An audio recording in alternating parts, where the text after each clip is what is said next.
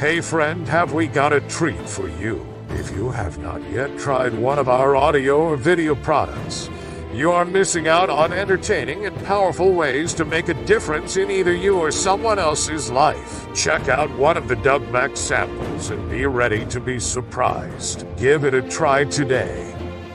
And now, sit back, relax, and enjoy today's presentation. Doug Mack graduated from a local college with a degree in psychology. He is an author, keynote speaker, and had spent over a decade at a local medical college teaching brain science. From there, he became trained as a certified hypnotherapist and now creates revealing and instructional self help books, courses, and self help audio hypnosis trainings available on our website. Sit back, relax, and enjoy today's show as I now introduce the host of What If podcast show. Here's Doug Mack.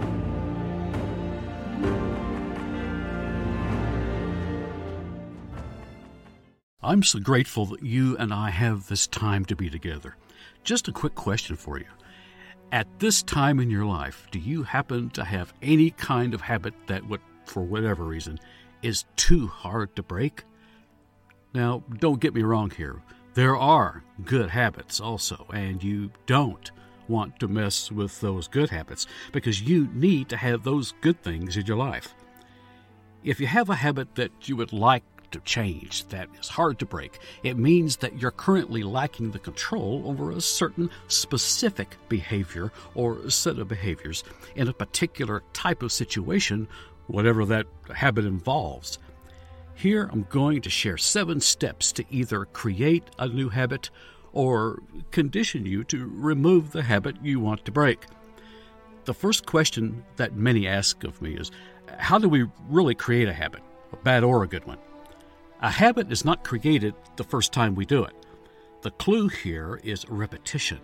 We create a habit by repeating it, and the more we repeat it, the more resistant it becomes. The founders of a neurological branch of brain science called NLP, Neuro Linguistic Programming, created a concept called streamlining.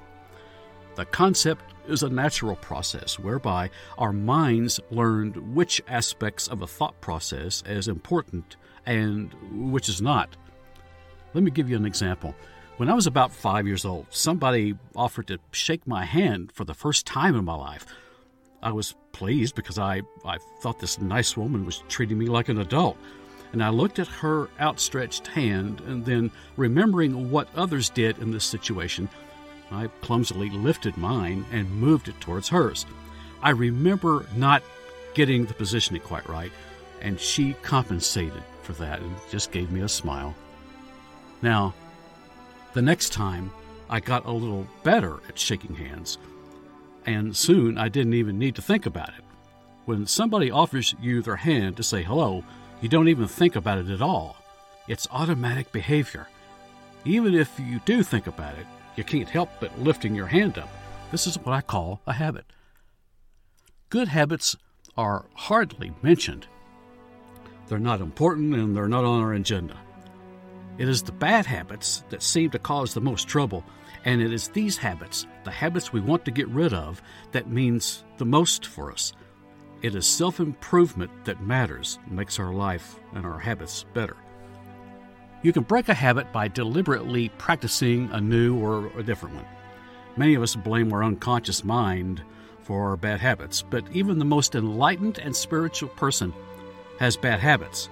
So this seems to indicate that there are not only outside of our their conscious control, but even outside of the control of the conscious mind as well.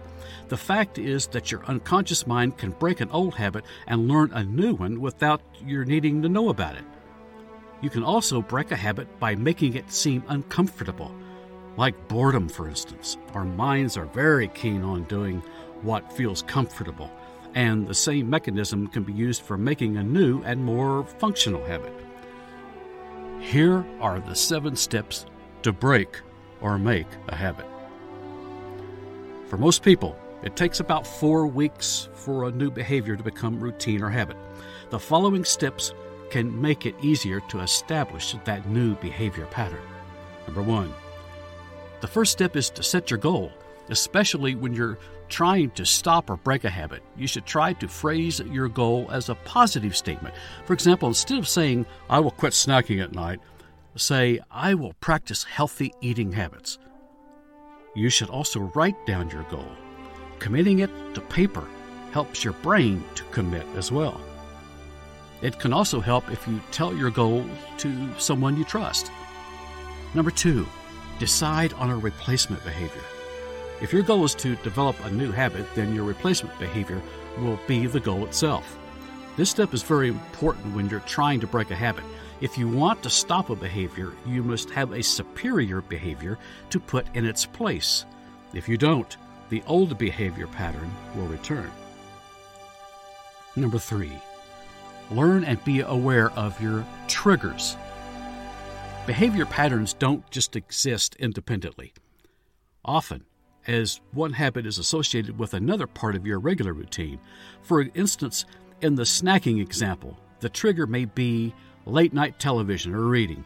You automatically grab a bag of chips while you're watching TV, or many people who smoke automatically light up after eating.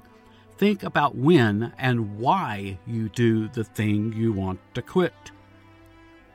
Number four, post reminders to yourself. You can do this by leaving yourself notes in places where the behavior usually occurs.